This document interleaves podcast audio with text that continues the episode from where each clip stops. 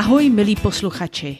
V dnešní jedenácté epizodě se podíváme na příběh člověka, který měl v sobě démona a ten démon měl jméno. Jeho jméno bylo Legie. Příběh najdeme v Markově evangelium 5. kapitole a já tu přečtu od prvního verše. Přišli na druhou stranu moře do krajiny Gerazenu. Přešli Jordán, na druhou stranu Jordánu v podstatě. A jak vystoupil z lodi, hned proti němu z hrobu vyšel člověk s nečistým duchem, který měl v hrobech obydlí. Ani řetězy ho již nikdo nemohl spoutat. Neboť byl častokrát spoután okovy a řetězy, ale on vždy řetězy na sobě roztrhal a okovy rozlámal. Nikdo ho nedokázal skrotit. A stále dnem i nocí mezi hroby a na horách řval a sekal se kameny. Když Ježíše z dálky uviděl, přiběhl a poklonil se mu. A silným hlasem zařval. Co je ti po mně, Ježíše, synu Boha nejvyššího? Zapřísahám tě při Bohu, netrýstni mě. Ježíš mu totiž říkal, duchu nečistý, výjdi z tohoto člověka. A tázal se ho, jaké je tvé jméno? Řekl mu, moje jméno je Legie, protože je nás mnoho. A velice ho prosil, aby je neposlal pryč z toho kraje. Přečetla jsem pouze část textu. Příběh dopadl tak, eh, že Ježíš nečistým duchům přikázal, aby vyšli eh, z toho člověka do stáda vepřů, které se o kousek dál páslo. V té chvíli, kdy nečistí duchové do tohoto stáda vstoupili, se stádo vepřů rozběhlo a běželo směrem k moři, ke svahu, který byl u moře, a z toho svahu se potom zřítilo do moře a utopilo. Lidi, kteří to viděli, ostatní pasáci, kteří to viděli, byli zděšení.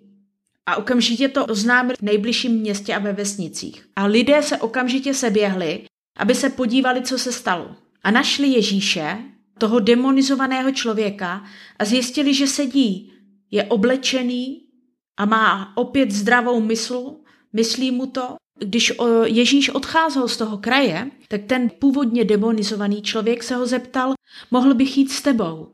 Ale Ježíš mu to nedovolil. Řekl mu, běž domů a oznam všem, co se ti stalo, co pro tebe Bůh udělal. Oznav všem, že se Bůh nad tebou slitoval. Tady příběh končí. Co je zajímavého na tomhle příběhu je, že se zde setkáváme s velmi agresivním člověkem nebezpečným člověkem, dokonce tak nebezpečným, že jeho okolí ho spoutalo okovy a řetězy. Ale nebylo to nic platné. Pravděpodobně terorizoval celé okolí a ubližoval i sám sobě. Ježíš se s těmito zlými duchy moc nepáral, prostě je jenom vykázal. V tomto případě je vykázal do vepřů. Když jsem si tenhle příběh četla, tak jsem si uvědomila, když chodím po ulici, tady v Praze, tak vidím lidi spoutané. Sice nejsou spoutaní okovy a řetězy, ale v jejich očích je vidět, že jsou vnitřně spoutaní. Jsou deprimovaní. Z očí jim mluví deprese. Očí je vidět beznaděj. Oči jsou prázdné. Na jejich ústech není smíchu, není radosti. Spoutaný a skroušený sami v sobě. V Čechách je to velmi rozšířené. Není to skryté. Beznaděj je tady v Čechách cítit úplně všude. Beznaděj, která srší z očí. Deprese, která zamlžuje. Je to i tvůj případ, milí posluchači? Sužuje tě deprese? Sužuje tě strach? Zažíváš pocity úzkosti? Možná si na, si na antidepresivech, ale nepomáhá ti to. Jen to tlumí, ale myšlenky deprese neodcházejí jen jsou utlumené. Mám pro tebe naději. Tak jako tento demonizovaný člověk měl naději. Mám pro tebe naději. Tak jak se Ježíš slitoval nad tímto člověkem a osvobodil ho od démona, tak se Ježíš chce slitovat i nad tebou. Proto Ježíš přišel, aby ti nabídl záchranu, aby tě osvobodil od deprese, od utlačování, od sebepoškozování, aby tě vysvobodil ze šílenství, aby tě vysvobodil z duševního týrání, které prožíváš. Ježíš přišel pro tebe, Možná namítneš, nejsem křesťan, o Ježíši, o Bohu nic nevím. Na tom nezáleží. Stačí, když k němu zavoláš. Zavolej k němu o pomoc. Zakřič na něj a řekni mu Ježíši, pomoz mi. Pomoz mi v mé beznaději. Vytáhni mě z mé deprese. Vytáhni mě z, z těch úzkostlivých stavů, které prožívám. Dej mi novou naději, dej mi budoucnost, dej mi nový život. Vyznej Ježíši, přiznej Ježíši věci, kterých jsi se dopustil, které tě přivedly do depresí. Řekni mu to. Pokud jsi v minulosti udělal chyby, tak se z nich, tak se k ním přiznej před Ježíšem. Nemusíš se bát mu říct, co se s tebou stalo. Nemusíš se bát mu přiznat svoje chyby, svoje hříchy. Ježíš na to čeká.